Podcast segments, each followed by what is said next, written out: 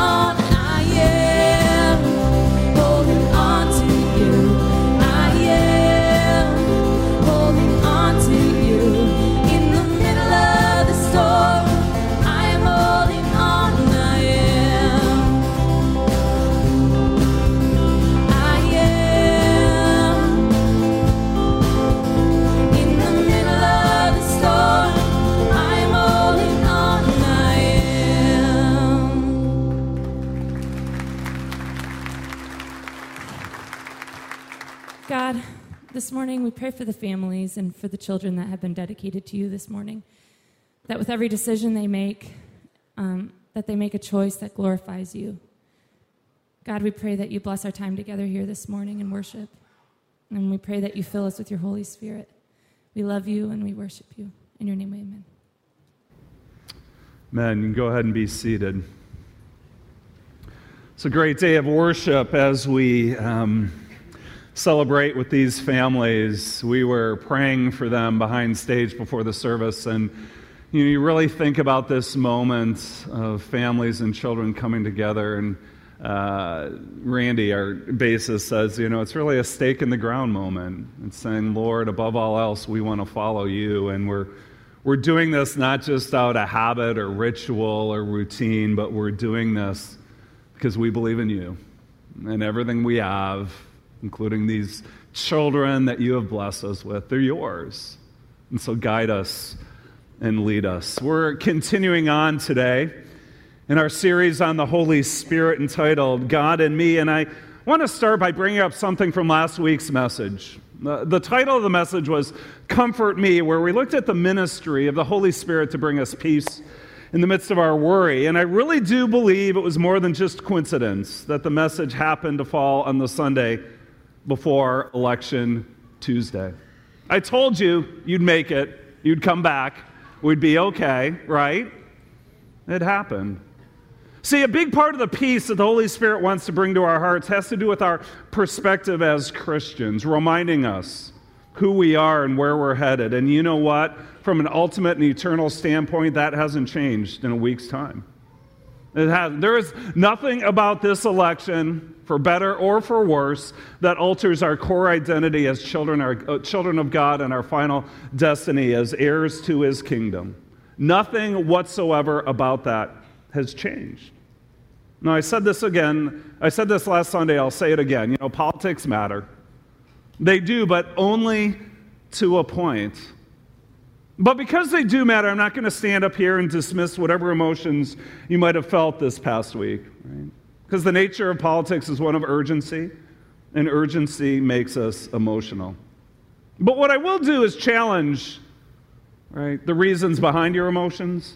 And so if you, as a Christian, are disproportionately overjoyed or depressed over what happened last week, you're doing it wrong tells me it tells you that your hope is in the wrong place.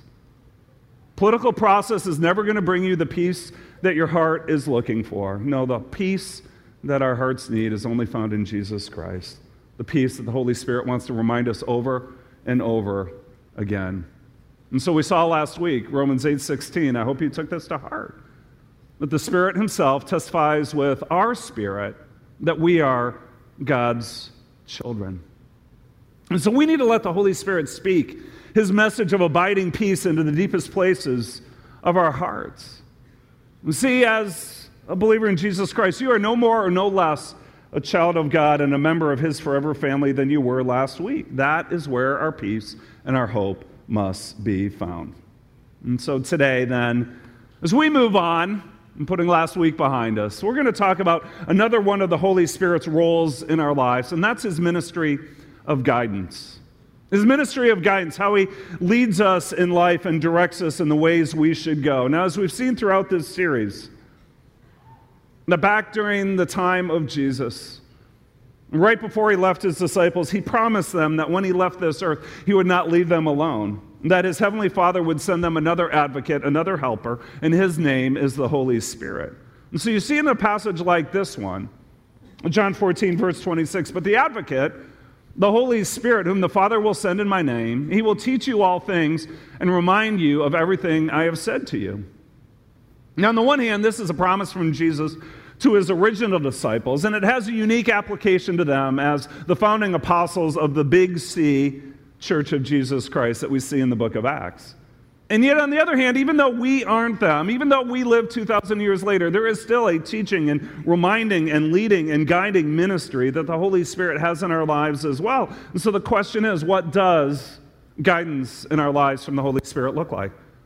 How does it happen? What should we be looking and listening for? An audible voice, inward impressions, signs, dreams, visions like we see in the Bible? What? That's what we want to explore today. And to do so, we're going to look both at the big picture and at the fine detail. Right? The big picture, the fine detail, the big picture of how God has guided his people throughout history, along with then the fine detail of our everyday lives. And I believe that by the time we're done, we're going to have a better grasp on how the Holy Spirit wants to lead each one of us. So, to start, I actually want us to go back in time and talk about the people of God before the time of Jesus. That is the era of the Old Testament. And I want to do so because while there has always been a God and while there has always been a desire of that God to communicate to his people, how he does that changes over time. And it's important for us to understand that because you know one of the big mistakes that some Christians make is that when they read the Bible, they take a story from the Bible in one era and just assume, or should I say, presume, that the same God is going to work for them in the exact same way. That's not the case. And so you look in the Old Testament, right? You see these multiple stories of the Lord speaking directly and audibly to special leaders, to chosen messengers. You see things like God communicating to Jacob through an angel, to Joseph through dreams, to the prophets Isaiah and Daniel through visions, and even to Moses through a burning bush. And as miraculous, or maybe to you as unbelievable as these may sound, I believe these things really happen. That there were these different ways, different channels that the Lord used to give guidance to his people. I mean, there's even the story of Gideon and how God used wet and dry fleeces to confirm his message and the way Gideon should go.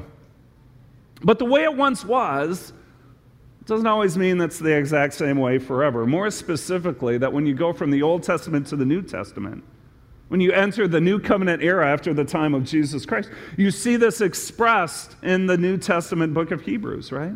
Right at the beginning, verse 1, chapter 1, past, future. In the past, God spoke to our ancestors. How did he do that? Through prophets at many times and in various ways. And that's what we see in the Old Testament, right? These special signs, these graphic dreams, supernatural visions, audible voices from heavens.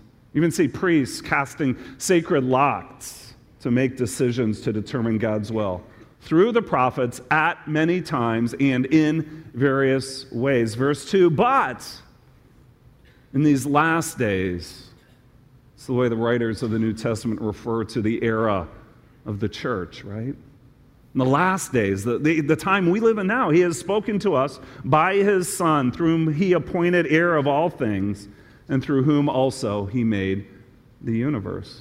But God's way of communicating with his people changed drastically after Jesus came. Everything that the prophets hinted at before now came to reality through Jesus.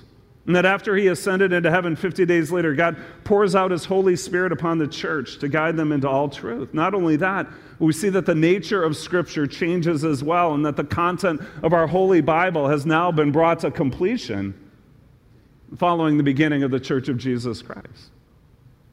Now, I realize what I'm describing here certainly doesn't seem as spectacular as visions and dreams and angelic visitations, but what we have as Christians today is even more remarkable. You know, we have this tendency to, to look at the Bible as just another book, but there is a unique spiritual authority that the scriptures possess, and we need to make sure we understand that.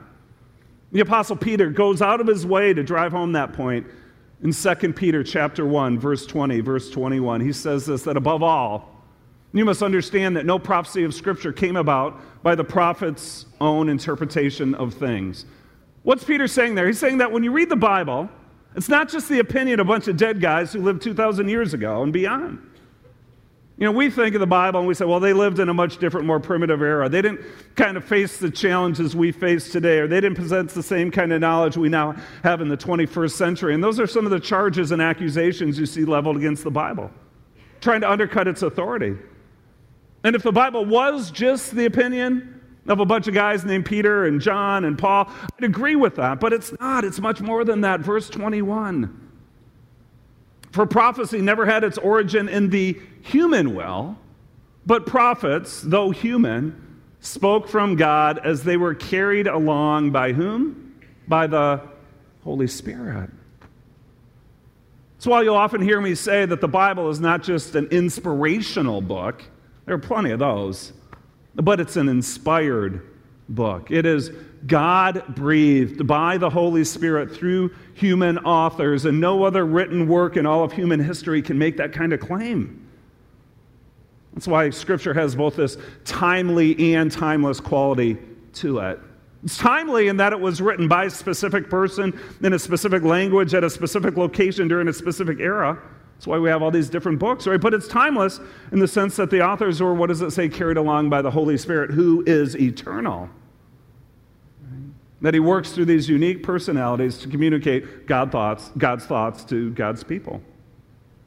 And so when you talk about the Holy Spirit guiding us in life, I said this in a message a couple of weeks ago, and it bears repeating that because we now have the indwelling Holy Spirit in us as Christians, and because we now have the complete Bible as God's word to us, that when you put those two together, you discover that the primary way we hear from God today, the primary way we receive His guidance, is when the Spirit of God speaks through the Word of God to our spirits within. The Spirit of God speaks through the Word of God to our spirits within. Happens in the sermons, it happens in worship songs, it happens with Bible studies, growth classes, community groups, as we gather with others, and it happens in our own personal reading of the Bible as well. That's why the Bible is so integral to everything we do around here. And so, whether it's Sunday worship or midweek community groups, whether it's with ministry to children or students or adults, whether it's a class on finances or a class on parenting, whatever it is, we want to put you in the best position possible to hear from God, to receive guidance from the Holy Spirit in your life. And the way that's going to happen is to make sure that you are personally interacting with the Bible up here and in here. And so, my point is that if you are a Christian who genuinely desires to be led by the Holy Spirit, as ordinary and as unspectacular as it may sound, you begin the pages of Scripture. So, that's where you got to start. But I got to tell you, if you're like me, still doesn't feel like enough, does it, right? I mean, don't get me wrong, the Bible is great and everything. But let's face it, that if we're being honest, it doesn't spell out in great detail the right choice for every decision we've got to make in life, right? Doesn't tell us which outfit we're supposed to wear to church today. It doesn't tell us whether God wants us to put more money into car repairs or to just give up and look for another one. It doesn't tell us if he or she is the one we're supposed to marry. And I'm pretty sure, although some of you might disagree with me, that there isn't a verse in there that shows us who we were supposed to vote for last week, right? My point is, even if we do believe the primary way we hear from God today is when the Spirit of God speaks the Word of God to our spirits within, is there anything more that we can expect from the Holy Spirit in terms of guidance? Well, the good news is I do think there is. And so for the rest of our time, I want to share with you four principles to help us better understand how the Holy Spirit leads in the finer details of life.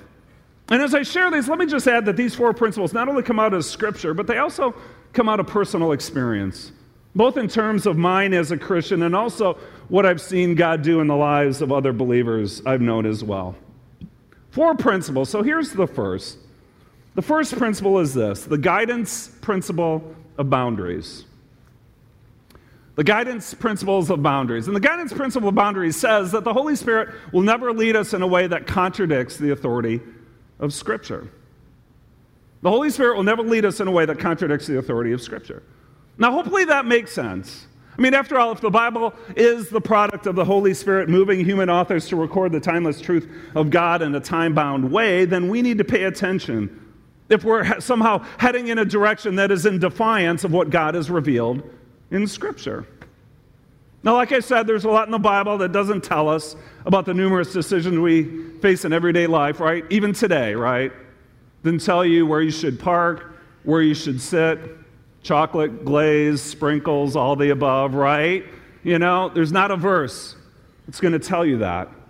But you know what? There is a lot more in the Bible that talks about the choices we make than we'd like to admit. A few years ago, we went through a message series on the will of God, and you know, some of the amazing things we saw in this series are the numerous Bible passages that just flat out say, This is God's will for you. And it's amazing how explicit and specific the Bible gets. So take, for instance, a passage like this one, 1 Thessalonians chapter 4. It is God's will that you should be sanctified, that each of you should avoid sexual immorality. That each of you should learn to control your own body in a way that is holy and honorable, not in passionate lust like the pagans who do not know God. It is God's will that you should dot, dot, dot. Can't get much clearer than that. You know, I think it was Mark Twain, the famous American author, who said something like, It's not the Bible passages I don't understand that trouble me, it's the passages I do understand, right? And every time I read this here in 1 Thessalonians 4, I think of that quote. I mean, talk about something that not only defies what's going on in our culture, it also defies what's going on in us and what we feel and what we desire and what we think we deserve. And I know that there have been many good hearted, well meaning Christians who have been romantically drawn to someone else, convinced it's from the Lord, and have talked themselves into thinking that because they're in love, it's not only okay, but it's right. It must be from God to give themselves fully over to someone else in a physical way. I'm sorry, that's not God. That's not the Holy Spirit leading you. He's never going to take you in a direction that is contrary to what the scriptures have already spelled out. And he said, What? He says this that Christians, it's God's will that you should be sanctified, that you should avoid sexual immorality, that you should stay away from any kind of shared sexual intimacy that's expressed outside the bonds of the marriage covenant. Instead, he says, What? Learn to control your bodies in a holy and honorable way. And just to be clear, God says this not to take away from our joy, but to add to it. God says this not to make your life miserable, but to t- protect you from misery. And in case we have any doubts, I love how Paul adds right after that, verse 7 For God did not call us to be impure, but to live a holy life. Look at this. Therefore, anyone who rejects this instruction does not reject a human being, but God. It's not just an inspirational book, it's an inspired book. The very God who gives you his Holy Spirit. This isn't Pastor Dan trying to bring you down. This isn't the Apostle Paul stuck in a different era. No, this is the Holy Spirit and the principle of scriptural boundaries.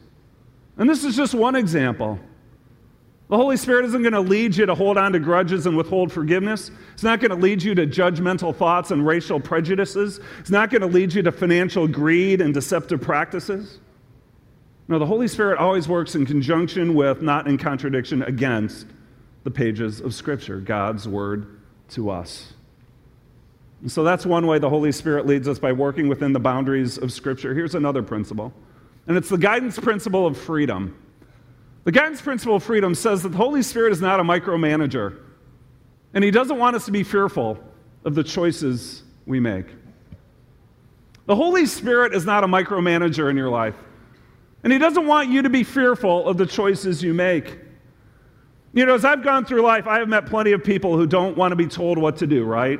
You've met them too, and let's be honest, much of the time, we're those people, right? But you know what I find interesting? that more and more I run into people who do want to be told what to do. They do. Grown ups, Christians, with a genuine desire to want to please God, yet they're so afraid of messing up and making a wrong decision. So they don't want to have to choose for themselves. If that's you, I need to tell you that's not how God wants you to live. I think back to a passage in Romans chapter 8 that we saw last week, verse 14. For those who are led by the Spirit of God are the children of God.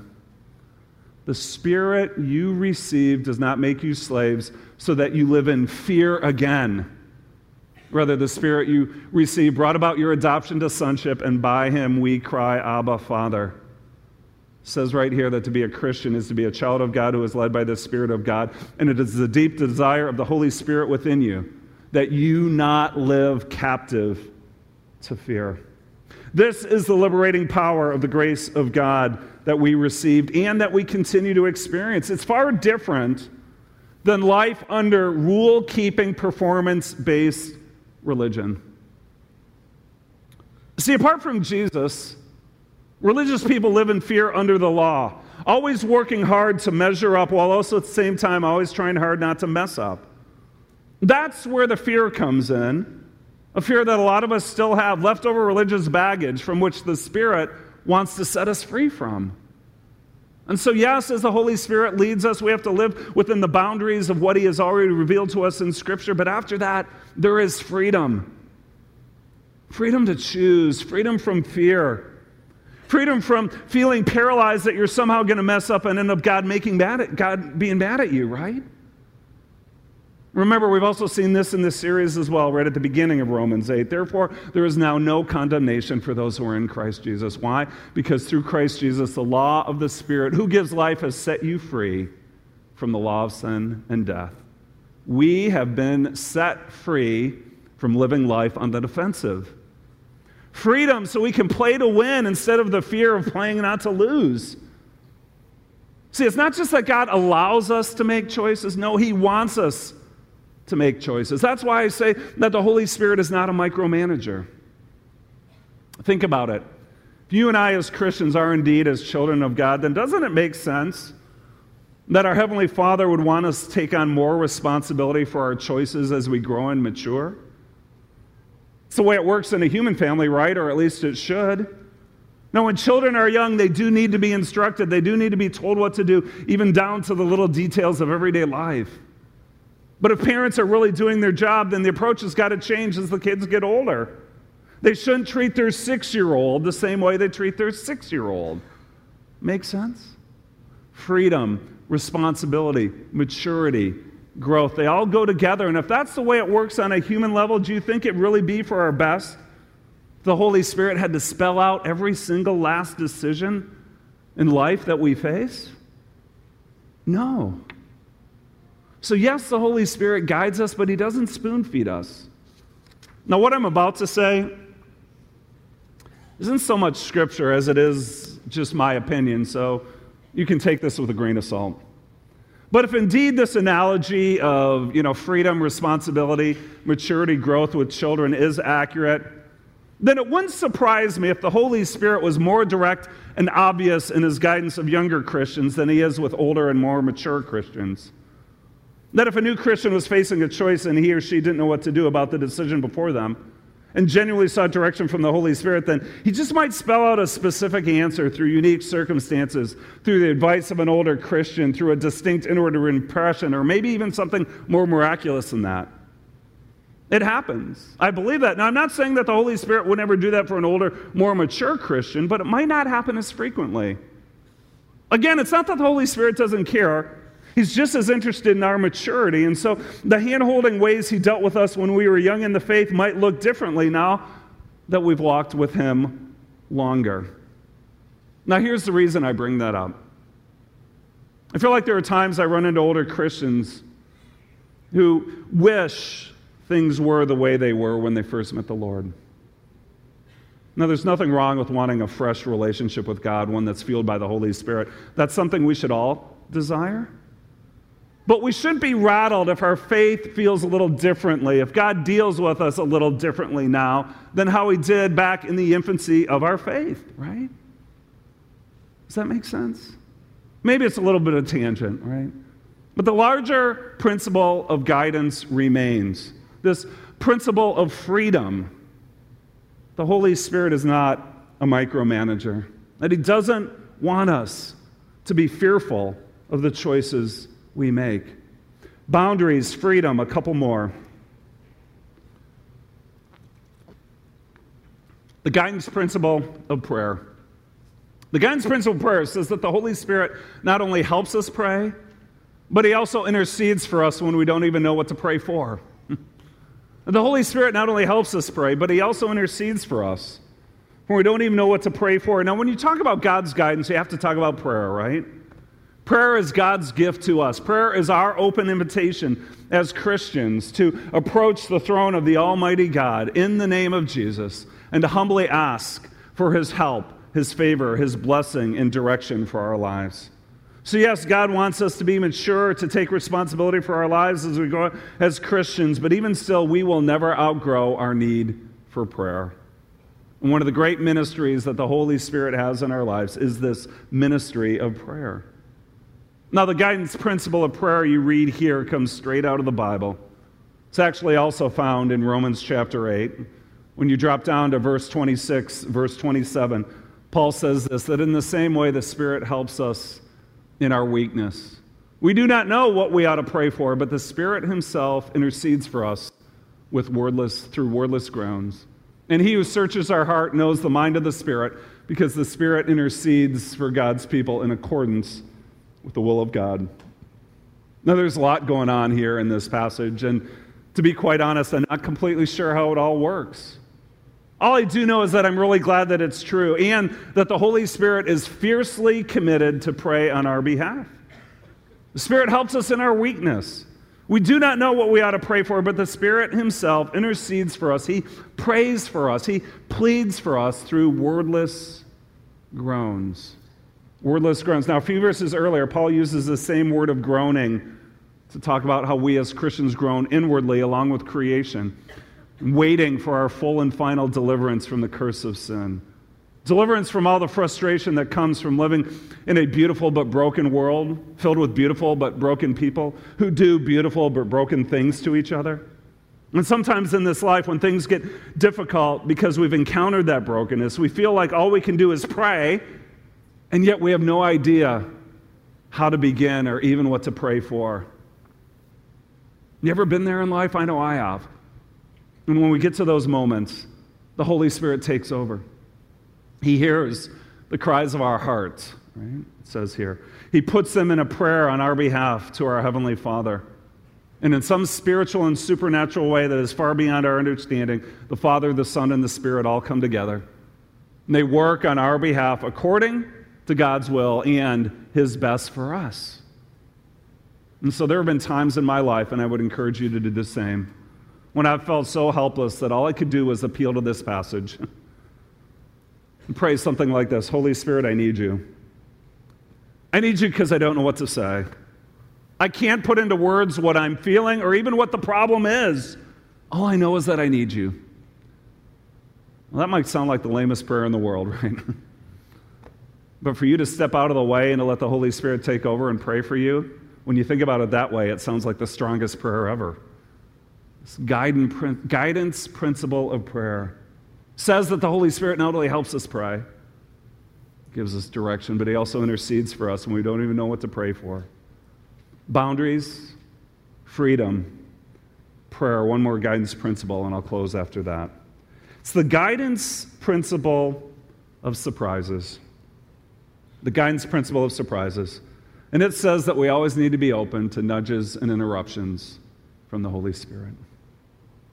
We always need to be open to nudges and interruptions from the Holy Spirit. Now, I got to tell you, this is the most mystical and mysterious of the four of them. And because of that, it's also the one that's going to make a lot of us feel pretty uncomfortable. I mean, let's face it, a lot of us don't like surprises. We don't. We like our lives planned out and organized, and anytime we're thrown a curveball, it throws us into a panic. Now, just to be clear, God is not against, panic, uh, uh against planning, right? I mean, the Bible is clear about that, especially in the book of Proverbs. But what he, what he is against is when we get so locked into our own plans that we shut him out and take back control of our lives. And so, even more important than following our own plan, God wants us to do his will. And sometimes the specifics of that will aren't always clear to us. They're not clear either because he hasn't quite revealed that to us yet, or because maybe we're too self focused and not paying attention to him. Whatever the case might be, there are those times when the Holy Spirit's going to surprise us and lead us in a different direction than we thought we were supposed to go. You know, we see this in the life of the Apostle Paul. Not only with his conversion, but also with his subsequent ministry. Then in Acts 16, as Paul is traveling through the Mediterranean world, as he's sharing the gospel, the Spirit prevents him from going where he thought he was supposed to go, and instead, through a supernatural vision, redirects him to the region of Macedonia supernatural vision. Needless to say, that is an interruption. Now, did Paul expect it? No. Was he going out and looking for it? No. But was he open to respond to it once it happened? Yeah, he did. And I think that's the same kind of openness to the Holy Spirit we need to have today, to the ways that he might surprise us. And see, this is where we as Christians can get it wrong. That on the one hand, there are some believers who go through life desperately seeking these miraculous occurrences, these divine interventions, believing that it's more spiritual to live that way, elevating experience over Scripture. On the other hand, there are also some Christians who are totally closed to any unplanned, unexpected work of the Spirit like this, where it's not so much a matter of godly caution as it is a matter of selfish control. So we need to live somewhere between the two extremes. Now, a surprise by definition isn't something you expect. So you can't be demanding of God to miraculously show up on your own command. And yet, if you feel a nudge, feel a nudge to go talk to a person who's sitting by themselves at a restaurant, or to write a note, note of apology to a friend that you haven't talked to in years, or to send money to someone that God lays on your heart out of nowhere, pay attention to that. I don't know what it might be. Maybe you've been offered a job to do something you would never imagine or to go somewhere you never said you would, and you just can't shake it. Is that the Holy Spirit guiding you? It could be, especially if it stays with you for a while beyond a fleeting moment. So, if you have already have these other three principles in place in your life boundaries, freedom, and prayer then don't rule out the possibility of this fourth one as well. We can't live such tight fisted, closed hearted, button down lives that we're unwilling and unable to respond to when the Holy Spirit wants to guide us in life. We've covered a lot of ground today, right? There's principles, there's guideline, there's scripture. There's not a point by point roadmap. And so, as we think about that, and as I wrap up, I want to challenge us, right, to take one of these four, principles and go further with it this week, right? Maybe it's the one about boundaries. Maybe it's about freedom. Maybe it's about prayer. Maybe it's about surprises. Whatever it is, I want you to take some time to get alone with God this week. Let the Holy Spirit speak to your heart. Because I truly believe that when we come to Him with a sincere and unhurried heart, just take a breath, right? Unhurried heart, that He will, in His own way, in His own timing, give us the guidance we're desperately looking for. We need to have the faith to take God at His word that we who are led by the Spirit are indeed the children of God. That is who we are. Let's pray together. And Heavenly Father, um, God, thank you. Thank you that you do not leave us alone in this big bad world, left to figure everything out. Thank you that you have given us your word, you have given us your spirit. And thank you that you lead us and guide us. Lord, I know we have hundreds of lives in here. I think the one that is, the principles that's just gripping me right now is this principle of freedom. And I pray that you would free people from their misplaced fear today. Afraid of making a wrong choice, afraid of um, you getting mad at them, you know. That they would understand their secure place in your forever family. And God, thank you. Thank you that there is grace when we mess up. Let us experience that the deepest places of our heart, your forgiveness through Jesus. And with that, may your Spirit allow us to live freely, boldly, confidently, not in ourselves, but in you, and always turning to you in prayer, seeking your guidance. Holy Spirit, lead us. You're welcome here in this place, in our lives, we pray. In the name of Jesus. Amen. Let's stand together.